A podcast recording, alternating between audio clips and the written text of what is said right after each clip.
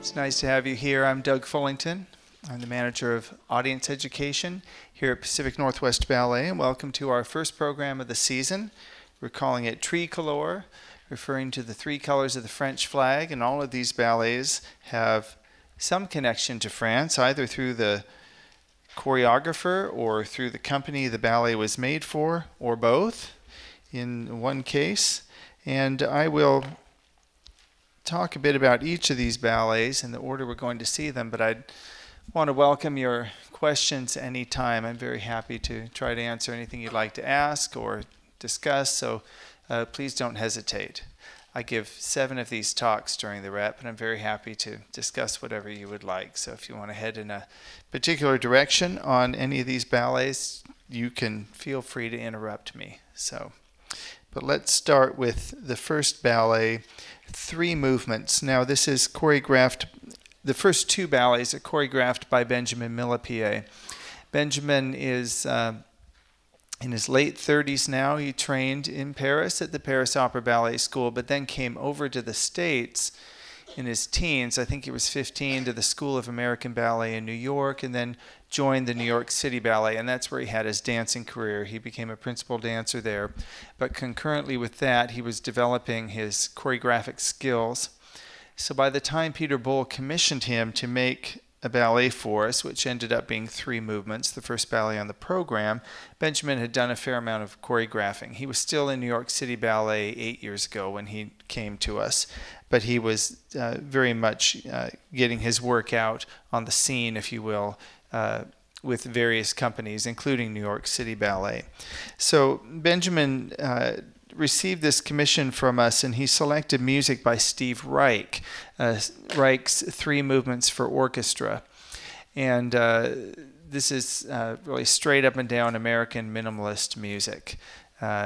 Steve Reich, Philip Glass, all the pioneers of uh, minimalism, uh, is a very has a very particular sound. There's a lot of repetition in this music. The the gist of minimalism is that the composer introduces change in the music over a slow period of time. So you might hear a chord played X number of times, and then one note is added. It's, you have to sort of keep your ears open for that. One instrument will change, and then another one will change, and eventually we move on to something else. Might sound a little boring, but Reich, uh, with this piece, has given it quite a bit of rhythm, so it has a real rhythmic impulse to it, and I think it really lends itself to dancing. The piece is in three movements. There's no um, finish at the end of each movement. It just segues into the next. The middle movement has a much more uh, mellow quality to it. And then as we move into the third movement, the sort of fast pace picks up again. So Benjamin set this ballet for 16 dancers, eight men and eight women, essentially as one big ensemble, but two dancers come out of that ensemble, a man and a woman, to dance the second movement, the central duet, and that's why they're listed uh, above the rest here. Tonight, Rachel Foster with Jerome Tisserand. Benjamin told us uh, last week, he was here with us uh, in August and again uh, just before this rep for a few days, and he did a chat down here with Peter Boal before the dress rehearsal as part of our lecture series. And he explained that with this piece, he was trying to challenge himself uh, in uh, working with a large ensemble on stage.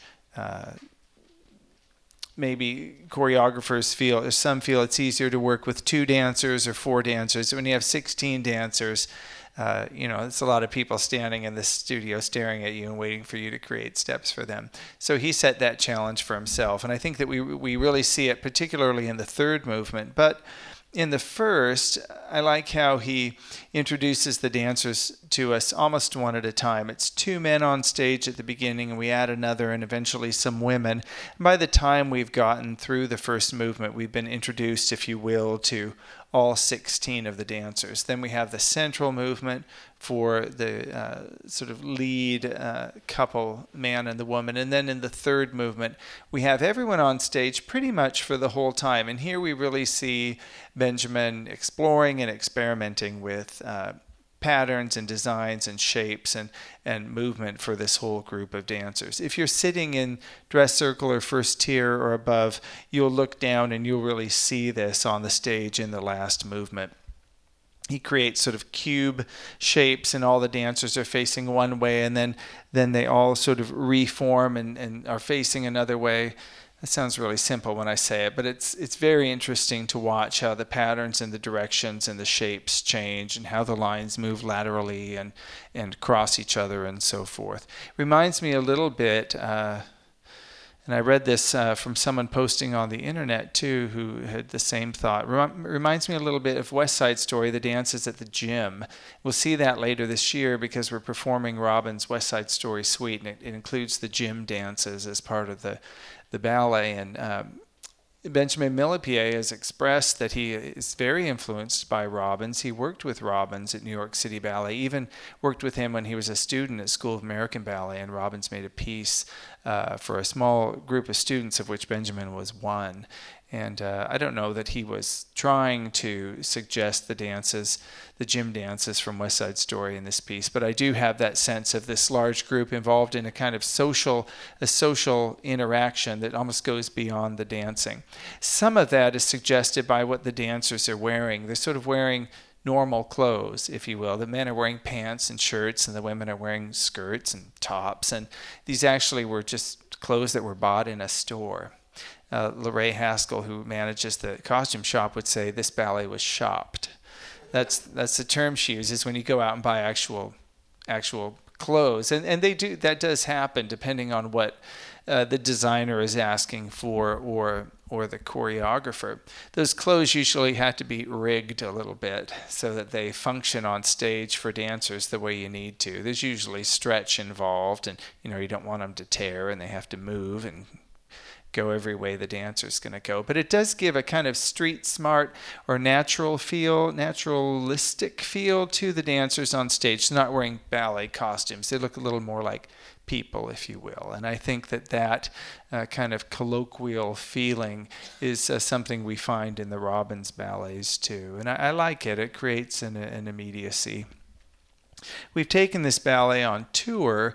Uh, we've had it at the Joyce Theater in New York and just in August at Jacob's Pillow in Becket, Massachusetts. And those stages were quite small. So the ballet, what we would say is it's spaced differently. You have to in our studios, we tape out the size of those stages, and then the dancers rehearse within the confines of those smaller stages. And it, when you have 16 people and the stage is smaller, it affects how you move. Uh, but here on our stage, where the ballet was made, we have a, a large space. It's very expansive, and so um, we really, I think, can see what Benjamin intended and all of the aspects of working with the the large uh, group of dancers. So it's nice. We're fortunate here. We have a big stage. It's nice. Uh, there's a lot of room to move, and dancers can really uh, sort of take off in space, if you will. So that's something I noticed just having seen the ballet recently on the small stage. Works so well on the large stage and breathes, if you will. So I've talked about this ballet almost as long as it lasts. It's it's only 15 minutes long, uh, and and uh, but it packs packs a punch. It's quite dense. So after that, we have an intermission right away, and then we come back for our second ballet, choreographed by Benjamin Millepied. This is Appassionata. It's named after the Beethoven sonata to which it's set.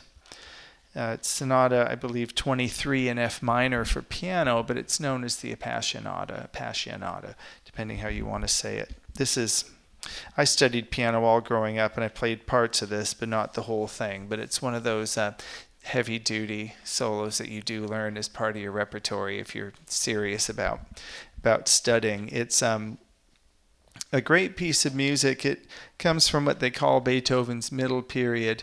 It was the period in his life, though, I think this is the important thing. This is when he had found out that he was going to lose his hearing permanently.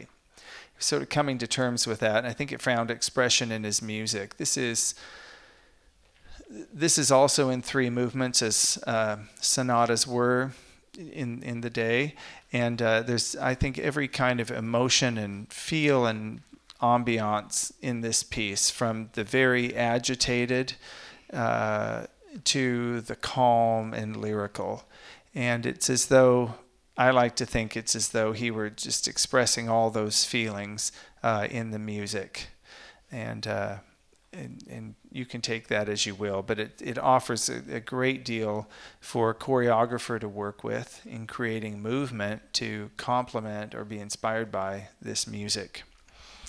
This piece was made just this year. It premiered in February, on the 5th of February, at Paris Opera Ballet, where Benjamin has most recently been director. Uh, it was a short lived appointment, just two years, and now he's back in the States uh, focusing almost exclusively on his uh, Los Angeles Dance Project, which is a sort of multidisciplinary uh, dance group. He works with a number of artists, composers, designers, dancers, so forth. But this piece was made for Paris Opera Ballet. It has since already gone to St. Petersburg at the Mariinsky Ballet, and then we're the first company in the States to dance it. There's a lot going on in this piece. It's only three couples, three men, three women but uh, I want to tell you a little bit one, just how it looks, and also the ways I see him responding to the music. As far as the look of the ballet, it's designed, uh, the costumes are designed by Alessandro Sartori. He's an Italian designer, clothes designer. And the dancers start out in, uh, again, sort of more normal looking clothes, if you will. The men are in pants and shirts, the women are in skirts. One couple is in red, very red, red, another in purple, like a grape color, and the others in blue. The shop tells me it's cobalt blue. And uh, these designs, the drawn designs, say day on them. So it's as though it's a daytime setting that is envisioned at the beginning of this ballet. As we get to the second movement and on into the third, they change costume so one couple is in black, another in white, and another in gray, which incidentally are the costume colors from three movements, a sort of monochrome palette. And these drawings are labeled night, and in fact, the costumes do have a sort of nightwear feel to them. They're a little bit gauzy and drapey and so forth. Moreover, um, the women at the beginning in the jewel tones have their hair up in traditional sort of ballet style and are in pointe shoes. Later on, when they change, um, they change pointe shoes for flat shoes or technique shoes, as we would call them, just canvas. They might be leather shoes, but you don't have the blocked point on the end. So it's a you have a different way of moving, a little more grounded way of moving, and uh, eventually their hair is down. So several different looks throughout this ballet. And we have this sort of progression, which is apparently intended to go from from daytime to nighttime. And in fact, the original title of this ballet was a French title that mean that translates "the night ends." And I didn't ask Benjamin about this title, but I, it could be that we see a whole cycle of a day go by uh, in his interpretation during the sonata. And by the very end, uh, the night has ended and the dancers have finished a, a cycle of a day and a night. Uh, I should have asked him and I forgot. Uh, he has, though, since changed the title simply to Appassionata. Um, I think simply because the French title was deemed difficult to pronounce. but I think it's nice because the music plays a huge role here. It'll be performed by Allan Dameron tonight. He'll be on a raised platform in the pit. Yes, please. You know, they are also the night wear.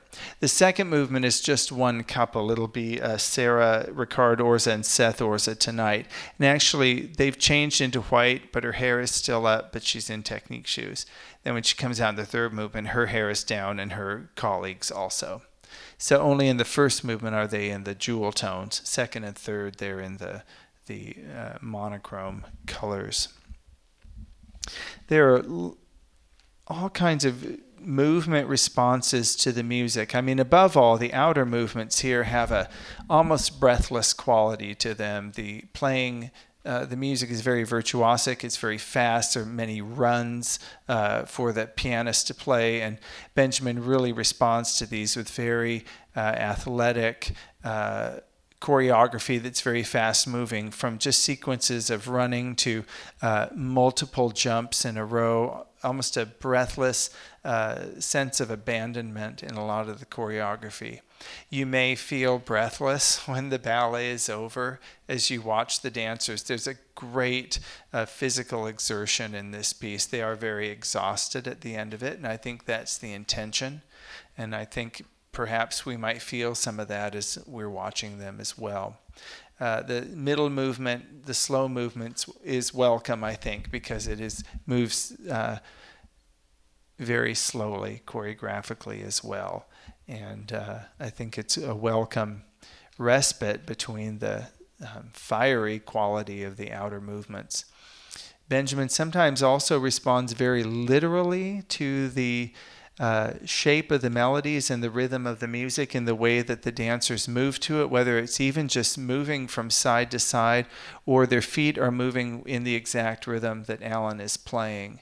There's a moment where one of the women is. Um, uh, partnered by the man, and her feet move in a way that exactly mimics what you hear Allan's fingers doing on the keyboard. It's very, it's a very obvious, uh, uh, literal uh, relationship, and I like that because all of a sudden I feel like I'm listening differently to the music.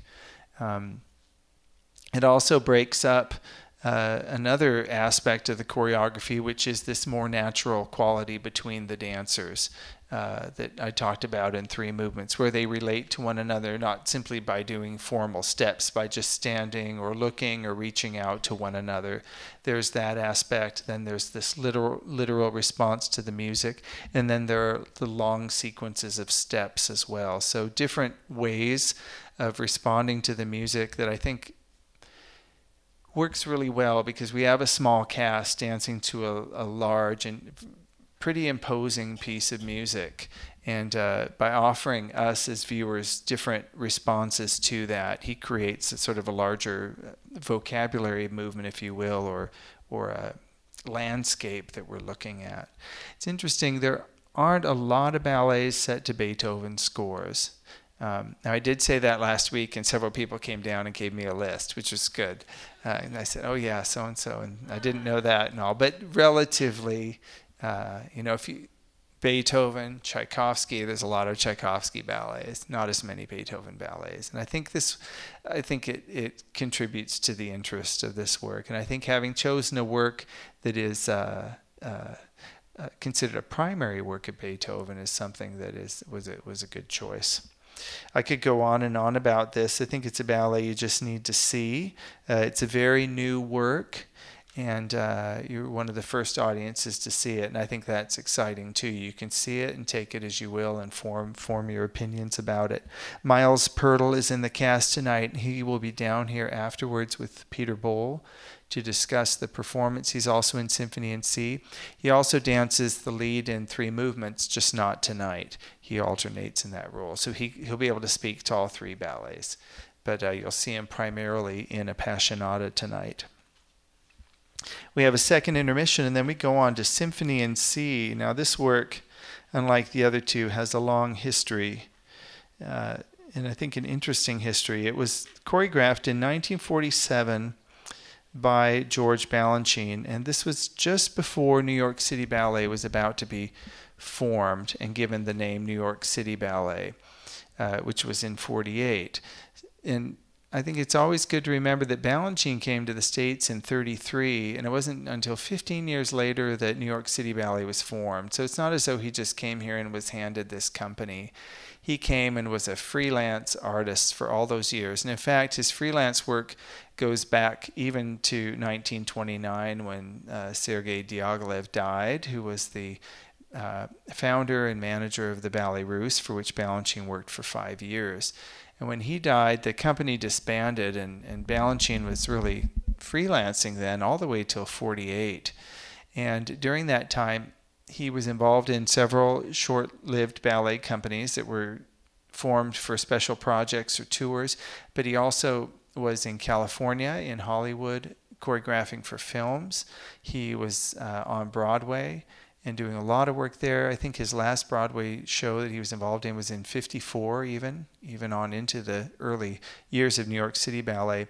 He uh, worked with dancers, tap dancers like the Nicholas brothers, who were incredible uh, with Josephine Baker. I mean, many dance genres. And I think he pulled from all of this experience and brought steps into ballet vocabulary that hadn't been there before. I think that's one of his great contributions.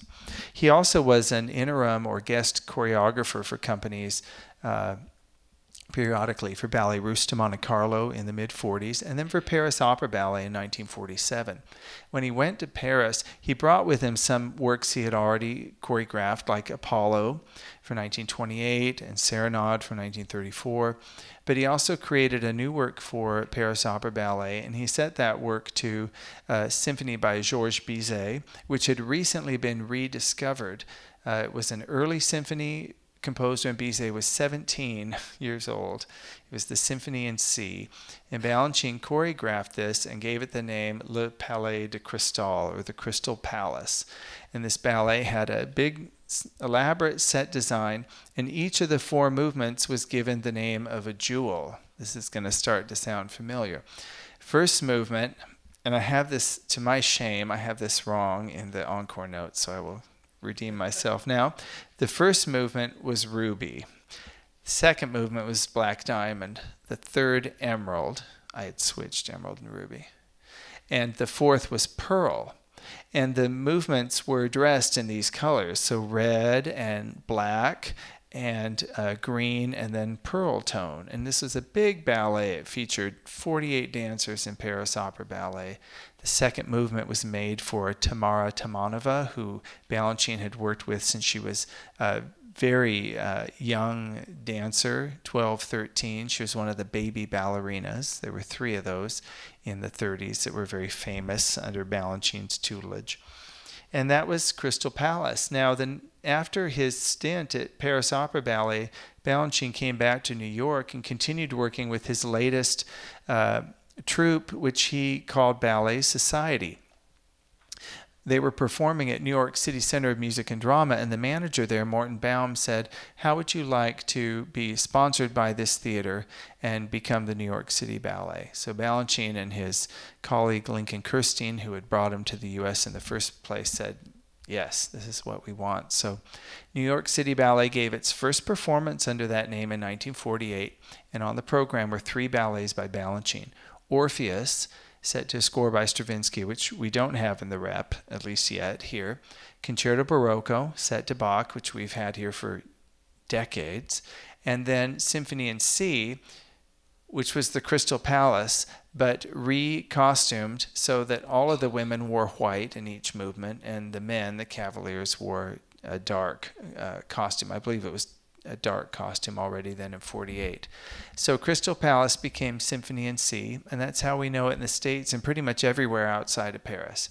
It's been in our repertory since 87, always staged by Francia Russell, but Francia now has stopped staging uh, ballets, so her colleague Victoria Simon came to us and staged it for us this time around and taught all the steps uh, a big ballet. Each movement has its own ensemble. It's almost like a separate ballet. Each of the four movements has a leading couple, two solo couples, and originally six women in the corps de ballet, and that was each movement. So this is the big work. As Balanchine tended to do, he would change, add, take away over time. So by the end of the 60s, there were eight corps de ballet women in the first movement, and in the early 70s, he added a couple more to the fourth movement, so there were eight there. And this is how uh, Vicki Simon has staged it for us this time around. So a little bit of an augmented ensemble in the first and fourth movements. First movement is the long movement of the symphony, as was normal. Uh, this is a seems to me to be very regal. I always think of the ballerina here as the queen. Uh, Lindsi Dec is performing tonight, uh, recently back from maternity leave.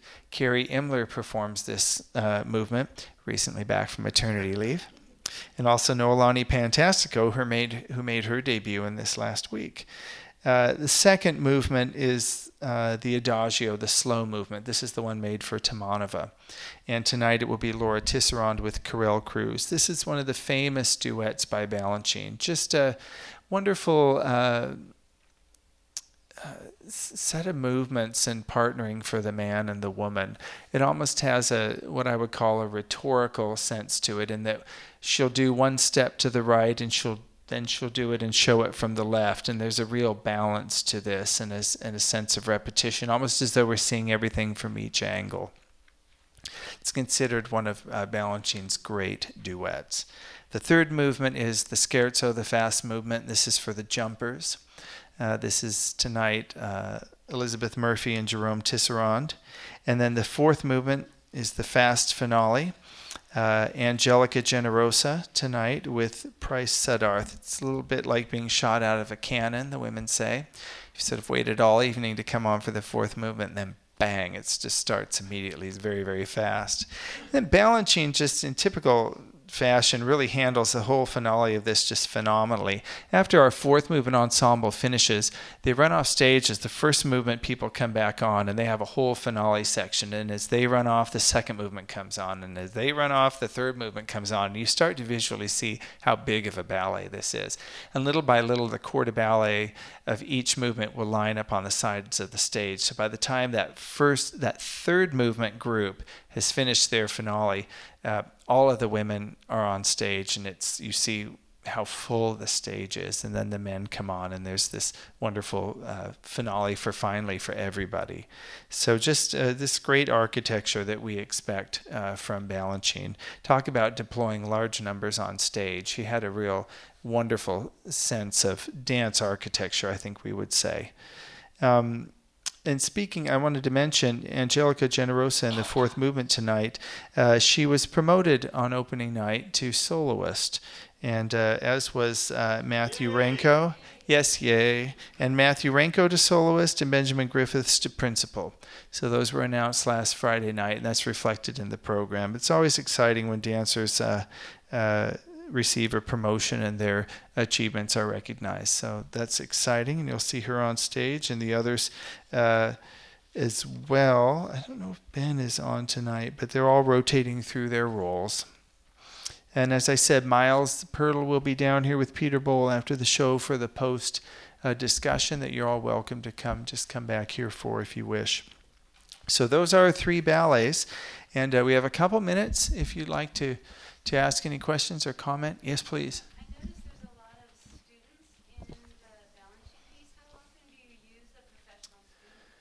Thanks for asking that. There are a lot of professional division students. There are a few more than we might normally use. We have several injuries uh, among corps de ballet right now. We use students in most of the big ballets. So in this one, definitely in Nutcracker. Um, we have uh, new Cinderella coming up, but that's a relatively small cast. Uh, West Side Story Suite will probably have some students in it, or at least they would learn, uh, cover some of the the roles. Um, but definitely in the big full length ballets, we uh, utilize the professional division. It really allows us to get these big ballets on stage, and uh, the school considers it part of the the benefit of the training program uh, that they have some professional stage experience. So um, uh, we work, they get worked really hard and rehearsed very well to uh, to ensure that they're they're dancing at, at the level that that they need to be as professionals. So uh, it, this is an exciting opportunity for them, especially right at the beginning of the year. Anybody else? Yes, please.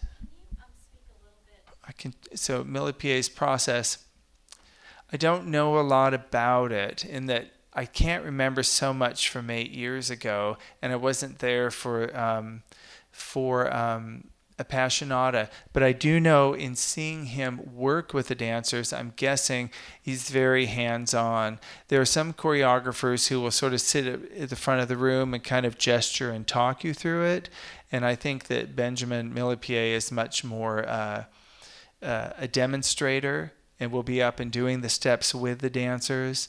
And if he's working out partnering, he will do the partnering and show the man and the woman or whoever the, the people are what he would like to do. Um, as far as like his sequence of uh, choreographing, if he goes from beginning to end or starts in the middle, I'm not quite sure of that. Um, I do think that he makes changes as he goes on. He does revisit. So if you've learned it one way the next day, the next day, the following day, some things might change, and you sort of have to keep keep that change. And maybe he's going to go back. Uh, that was another Robin specialty. Uh, so I, having not worked with him directly, it's hard to comment. But that's what I see in his coaching with the dancers. Very, very hands-on. Uh, has a lot to say. Uh, moves very quickly in the in the studio. So I would imagine the choreography would flow pretty quickly as well. So I hope that's something. Yeah. Sure. So the first question, I don't. The first question was whether changes were made to the costuming. As far as I know, not. Uh, Alessandro Sartori sent Larae, our costume shop manager, his drawings for uh, for uh, Appassionata, and we made them. And we color is the big thing because when you send it over on the computer, unless everyone's calibrated the same, the colors won't look right. So you want to have Pantone colors and know exactly what you're you're dealing with. Uh, and then three movements, there weren't changes either. Um, and then as far as critics, I don't think we had any visiting critics for this rep. Um, you know, if critics are going to come, say up from the Bay Area or LA or over from New York, they might, um, you know, assess the whole year and decide if they're going to come for a premiere or not. Um, and everyone's budget's getting smaller and smaller, so uh, so, but we may have some come out later in the year. I haven't heard yet, but yeah, sure. Were there any noticeable differences to the uh, cast and the team? Differences in the staging of Symphony in C by Victoria Simon versus Francia Russell. Um, I was told there were small differences, but minor connecting steps would be a little bit different. Um, you know, you might do a glissade, which is a certain traveling step versus just step, step, just stepping over your foot and, and small things like that, but essentially the same. Um, uh, so that's what I was told by the ballet masters. They're they're of the same generation, so you would expect that it would be quite close. That they would have learned the ballet at essentially the same period of time. And his Balanchine's working with New York City Ballet. So, uh, sure. Let's do one more. Are the costumes the same now as they uh, were before for the Symphony in C? Are the costumes the same now as they were before? No. They're white and they are tutus. But when you look at pictures of 48, they were very small, kind of powder puff tutus, we might call them. And ours are a little bit more. Oh, are we, no, these are the same costumes. Yeah. Yeah, New York City Ballet had new costumes with Swarovski jewels, and, and they had a, had a had a relationship with that company. But our cost, we have our own set for this, and they're the same. Yeah. So. and one other question. hmm Do you notice in seeing these two Van Milke pieces that he has um, moved in his choreography in any way that developed, or maybe that's not the right word, Oh, I, th- I think it is. The question is, or has he expressed that he has? or- yes. So the question is about the difference in Millepied's choreography from 2008 to 2016. And the ballets are quite different in that the first is for a bigger group, and the second is is really for couples in a very small ensemble. But yes. Benjamin definitely feels he's developed, and I'm certain he has uh, in particular ways. Uh, there's a real fluidity to the movement uh, in the second ballet, in the more recent Appassionata, um, whether deliberately or unconsciously in response to the music. But uh, uh, I would say there's a greater ease to the movement and flow of, of the steps, if you will. It's a little bit apples and oranges, but I would say if one if one were asked which work was the early work, you would every most people would probably be able to identify which is the early one earlier one or not. I would think after watching it. So, okay, I've kept you over time, so I'm going to let you go. But uh, very glad you're here tonight. Thanks for supporting the ballet and enjoy the performance.